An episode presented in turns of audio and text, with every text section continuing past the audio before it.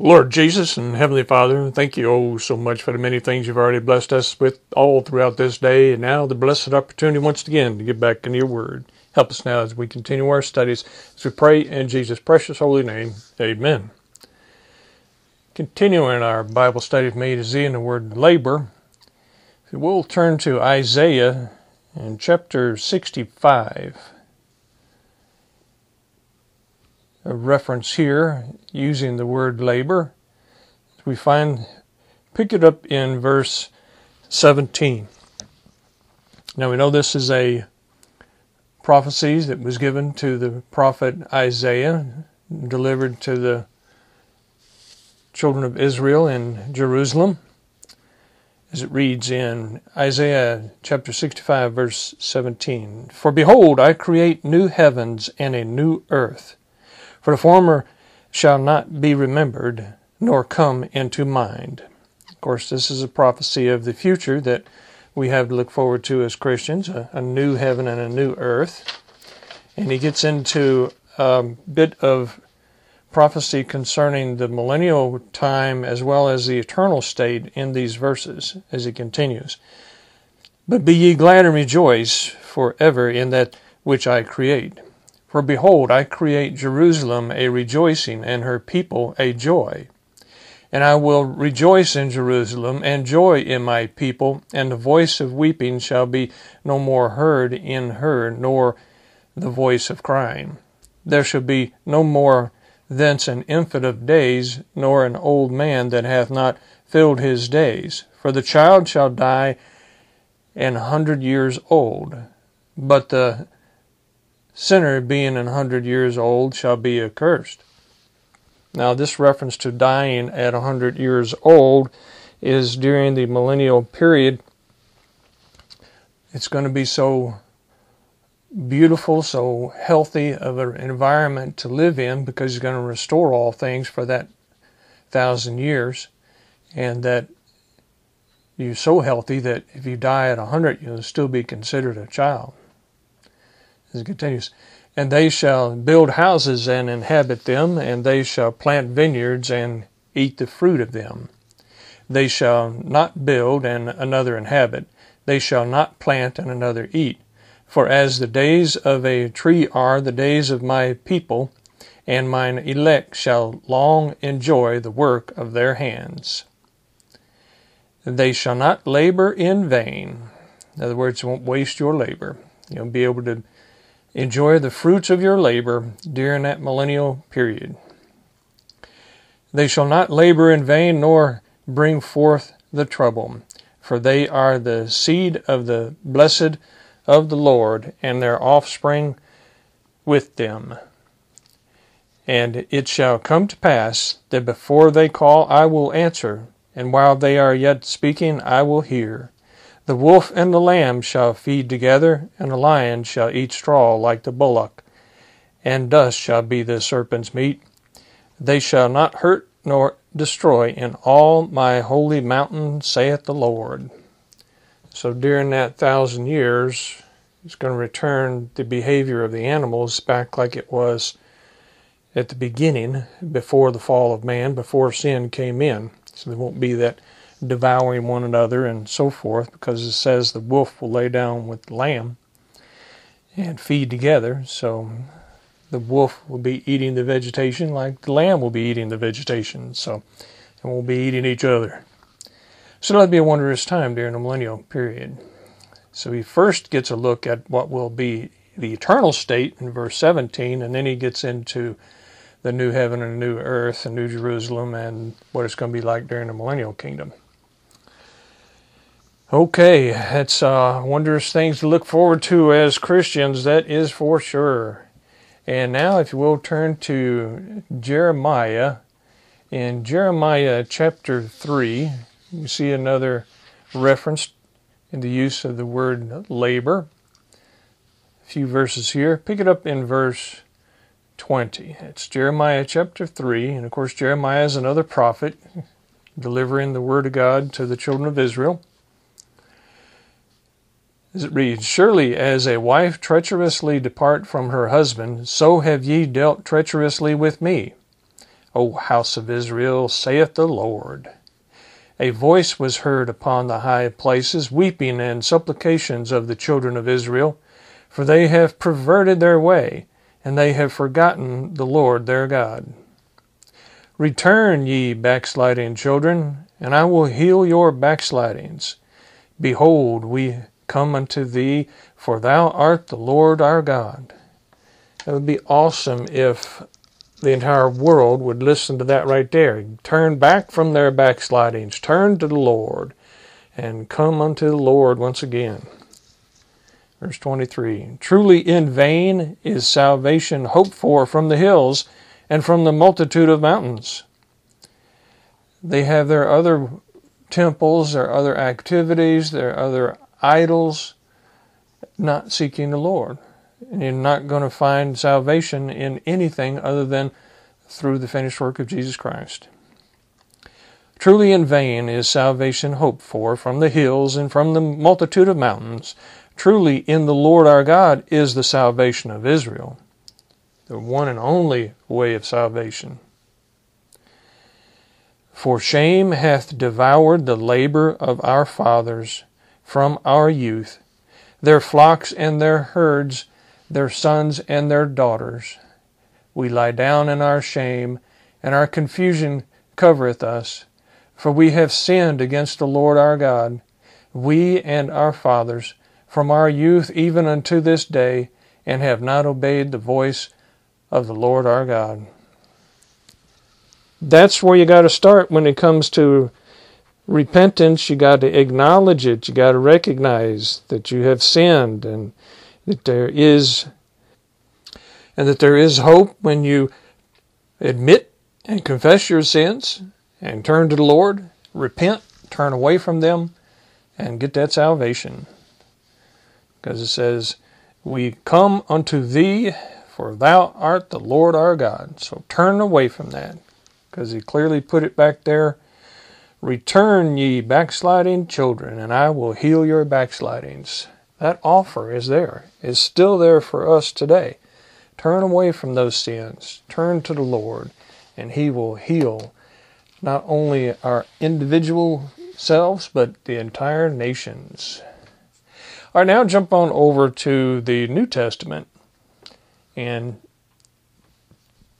we'll see here a reference the Lord teaching about the labor that you can get overburdened with when you try to work your way to salvation, and when you are led by someone who likes to pile work on you, such as false teachers that the Lord was talking about, some of the Pharisees and Sadducees, and some of the the high priests and the self-righteous bunch had had overburdened the people in trying to make them work their way to salvation.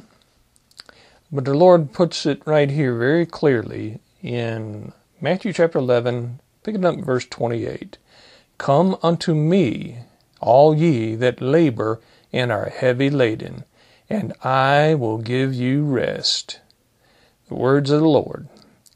When we take on more than we're supposed to have, we are overburdened. But when we take on what He wants us to take on, He will give us rest.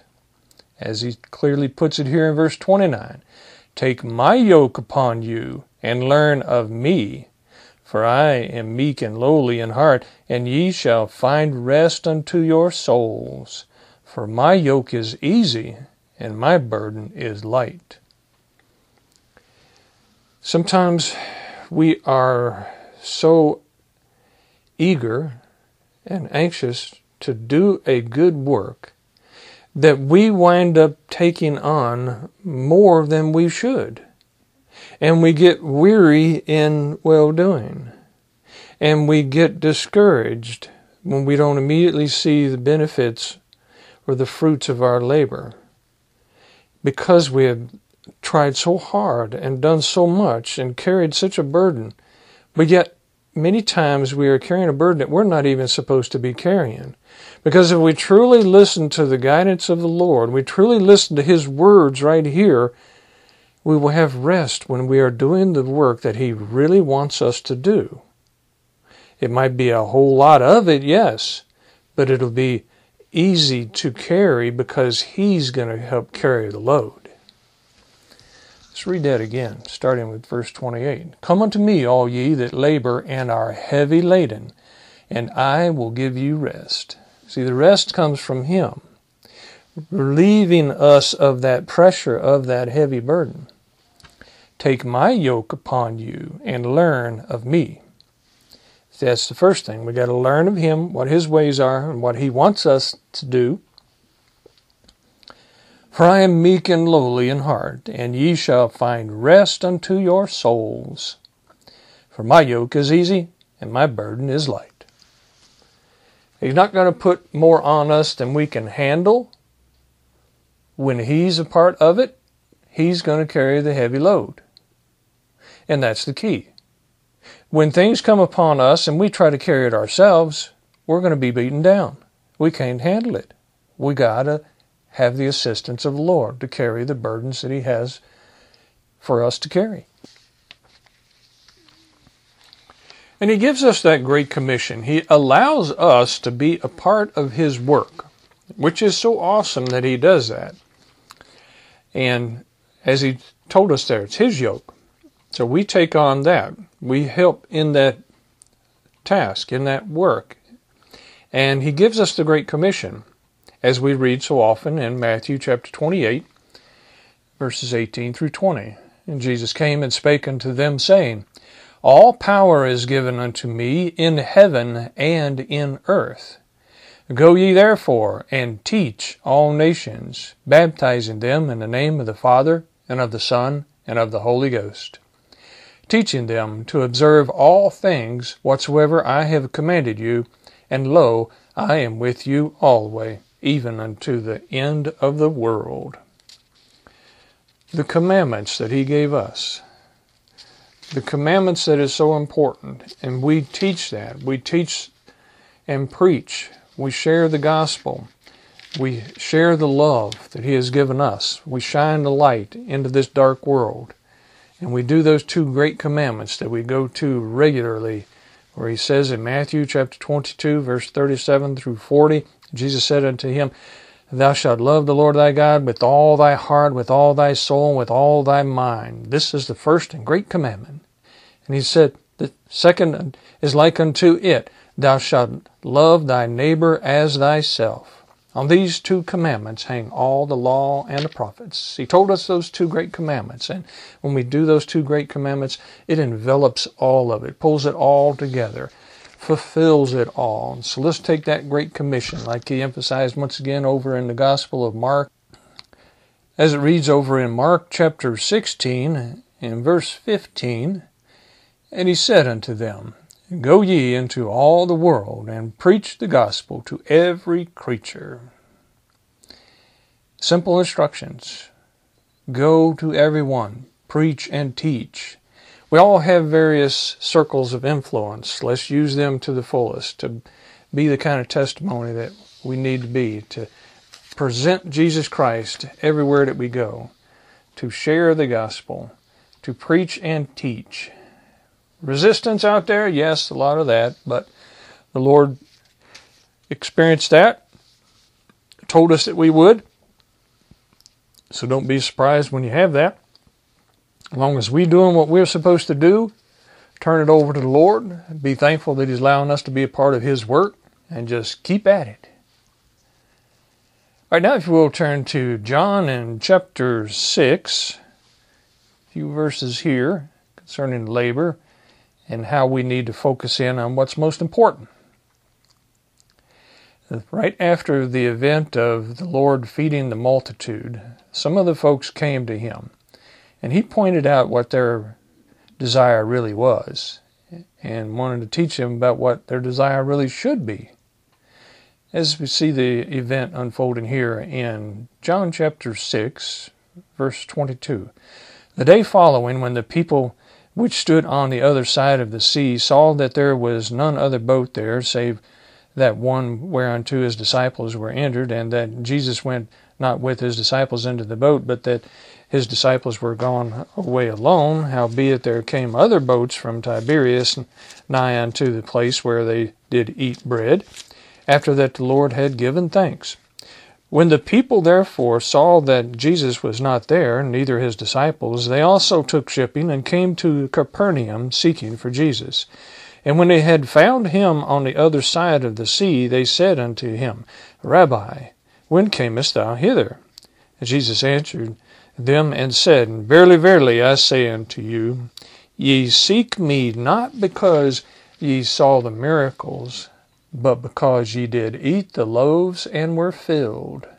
He knew exactly what their motivation was. They were looking for that free handout. Isn't it sad how many people are actually doing that? The church helps folks and then they stay around just because they're receiving that help. They go to the church and they have that give me, give me, give me, give me, give me attitude instead of that what can I do to serve the Lord attitude. You got to seek the Lord not to gimme, gimme, gimme for the selfishness, to just fill up their bellies. As it continues in verse 27 Labor not for the meat which perisheth, but for that meat which endureth unto everlasting life, which the Son of Man shall give unto you. For him hath God the Father sealed. See, he gives us that opportunity to get into there, to be a part of that work, the labor that is going to really last for eternity. As he continues, verse 28 Then said they unto him, What shall we do that we might work the works of God? That was the right attitude to ask that question. Whether it was sincere or not, we don't know. But they did ask the correct question. And Jesus answered and said unto them, This is the work of God that ye believe on him whom he hath sent. So that's where it starts. When we truly believe in Jesus Christ, when we truly acknowledge Him as the ultimate authority, when we truly submit ourselves completely over to Him, and then it's our reasonable service that we should de- dedicate our entire existence to doing a work that He has available for us to do, whatever work that may be, and to do it to our fullest and do it and give Him all the honor and glory, not to take any of it for ourselves. Another key part of that, which a lot of people don't seem to be able to do, they like to have all the honor and the glory themselves, and then it just gets all burned up with the wood and hand stubble. You got to do it right. You got to do it for the right reasons. All right, now look over at 1 Corinthians in chapter 3. Here we see some references to the various people doing works and trying to tag into to either Paul or Apollos. Some of the divisions that he was referring to here and some of the works and the quality of the works that we've made some reference to, we see that explained here in 1 Corinthians in chapter 3. And of course, this is the writings of Paul sent to the church at Corinth, which was dealing with some of these issues and some of this division and some of the works that were done just for self pleasure, for self glorification, instead of the works that were really meaningful. In 1 Corinthians, picking it up in chapter 3, where it reads, And I, brethren, of course, this is Paul saying this, could not speak unto you as unto spiritual, but as unto carnal, even as unto babes in Christ. Starts out putting them straight, basically saying, Y'all a bunch of kids. You haven't grown spiritually yet. So I have to address you like a bunch of immature children. Verse 2 I have fed you with milk, and not with meat, for hitherto ye were not able to bear it neither yet now are ye able. For ye are yet carnal.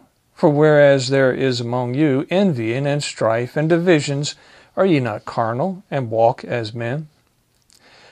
For while one saith, I am of Paul, and another, I am of Apollos, are ye not carnal? The divisions that were already starting that early in the church, we see that around the world in all the various Christian beliefs the divisions of the Christian denominations and so forth. Shouldn't be that way. Verse 5 Who then is Paul and who is Apollos, but ministers by whom ye believed, even as the Lord gave to every man? Like, he's given everybody the opportunity to preach and teach, share the gospel in whatever aspect it may be, whatever degree it may be, in whatever circle of influence we have. Therefore, it's not that any individual is any greater than anyone else when they deliver the Word of God. It's the Word of God that is great. It is His work that is important, not our work. As he points that out here, we come together and work together. Verse 6 I have planted, Apollos watered, but God gave the increase. Given all the credit to God. That is the key. We must always give God all the credit for the work that we do, the benefit of that work, the fruits of that labor, what helps others, we give God the credit, not take it for ourselves. Because there's others that have been involved in it, the Holy Ghost primarily being involved in it, and He allows us to be connected with it. Everyone don't try to, to scoop up all the glory for yourself. I have planted, Apollos watered, but God gave the increase. So then, neither is he that planteth anything, neither he that watereth, but God that giveth the increase. Now he that planteth and he that watereth are one, and every man shall receive his own reward according to his own labor. So we don't have to worry about getting any kind of reward now, because the reward is going to come later when the Lord rewards us all for our works. Yes, we will receive rewards and blessings that we can reap and enjoy and benefit from now. Yes, that's an extra benefit, but don't let that be your focus. Be focused on what you're going to have for eternity. Verse 9 For we are laborers together with God. Notice, with God, not by ourselves, not with just a group, but with God. Ye are God's husbandry, ye are God's building. According to the grace of God which is given unto me, as a wise master builder, I have laid the foundation, and another buildeth thereon. But let every man take heed how he buildeth thereupon. For other foundation can no man lay than that is laid, which is Jesus Christ. That's the starting point. That's the foundation. Nothing else is going to stand. Nothing else matters. So we start with the foundation of Jesus Christ. He allows us to be one of the workers that it's involved in building a building on that foundation. Verse 12. Now, if any man build upon this foundation gold, silver, precious stones, wood, hay, and stubble, every man's work shall be made manifest, for the day shall declare it, because it shall be revealed by fire, and the fire shall try every man's work of what sort it is. Let's look at these. You got gold, silver, precious stones, wood, hay, and stubble. If it's tried by fire, the fire is going to purify gold and silver and will not destroy the precious stones. So the gold, silver, and precious stones will endure the test and the trial by fire. But the wood, hay, and the stubble are going to be burned up. They were works that were done that were not the right kind of works. They didn't last. They were done either for selfishness, or done for self glory, or done for the wrong reasons, to bring glory to somebody else but not God. So they got to be done for the right reasons and done in the right way to be the right material and the right works. If any man's works abide, which he hath built thereupon, he shall receive a reward. And that is so awesome that he's given us not only the awesome, unspeakable gift of salvation, he also has other rewards in store for us. When we do the right kind of work, he allows us to be able to benefit even more in this lifetime, in the millennial kingdom, and for eternity. So awesome. So let's look at 15 there a little bit more. If any man's work shall be burned, he shall suffer loss. So what are you losing? You're losing the reward that you could have had if you did that work correctly. But he himself shall be saved, yet so as by fire. It's tested by fire, but the fire is not going to destroy the individual. The fire is going to destroy the works that were worthless. But you are sealed by the Holy Ghost, therefore you're saved, even if you wind up being saved, and then turn around and start doing a bunch of works that aren't any good.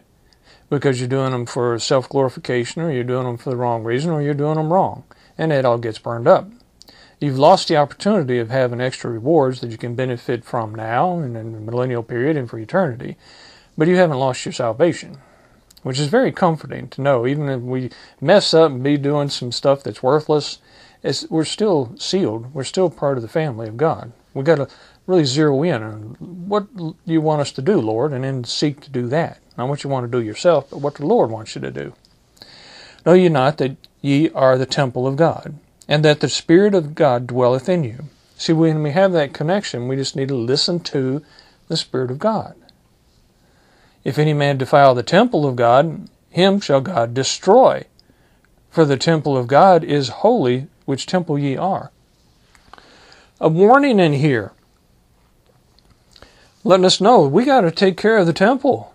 We got to take care of ourselves by feeding it the right things, by feeding it the Word of God, by staying on the straight and narrow, by not abusing this temple. Let no man deceive himself. If any man among you seemeth to be wise in this world, let him become a fool that he may be wise. For the wisdom of this world is foolishness, foolishness with God. For it is written, He taketh the wise in their own craftiness. And again, the Lord knoweth the thoughts of the wise, that they are vain. Like he says over there in Romans chapter 1 and verse 22, professing themselves to be wise, they became fools. So don't latch on to the wisdom of this world. Latch on to the wisdom that God can give us. Then we know how to do the right works. And again, the Lord knoweth the thoughts of the wise, and they are vain. Therefore, let no man glory in men, for all things are yours. Whether Paul or Apollos or Cephas or the world or life or death or things present or things to come, all are yours and ye are Christ's, and Christ is God's. Got to get things in the right order, got to things in the right perspective, got to get things in the right priority, and know that we have an awesome opportunity to be a part of the work of the Lord, and we need to do the kind of labor that He wants us to do to take on that yoke that will give us that rest, that give us that rest for our soul, that peace that passeth all understanding, when we're doing exactly what the Lord wants us to do instead of doing what we want to do. That's the challenge. When you get it right, what you want to do matches what the Lord wants to do. Then you're right in harmony, because then what you want to do is to please the Lord, and then you're in His perfect will, and then it all comes together in, in perfect harmony, and you receive the maximum benefits and rewards that we can benefit from in this lifetime and roll over into the millennial kingdom, multiply them that much more, and then roll all of that over into the eternal state. So much available, so many opportunities, and it's all right there. He's got it all laid out for us. Let's get into it. Let's be devoted to it. Let everything that we say, everything that we do, always bring honor and glory to the Lord, not to ourselves. Do the right kind of works Jesus Christ is the foundation, so build upon that the gold, silver, and precious stones. And stay away from that wood, hay, and stubble. Let the work be the work that the Lord wants us to be involved in. So be laborers together with God, not just laborers together with ourselves, just the group, but as he said there in verse 9, for we are laborers together with God. Ye are God's husbandry. Ye are God's building. Let's act like it and get busy. Let's pray.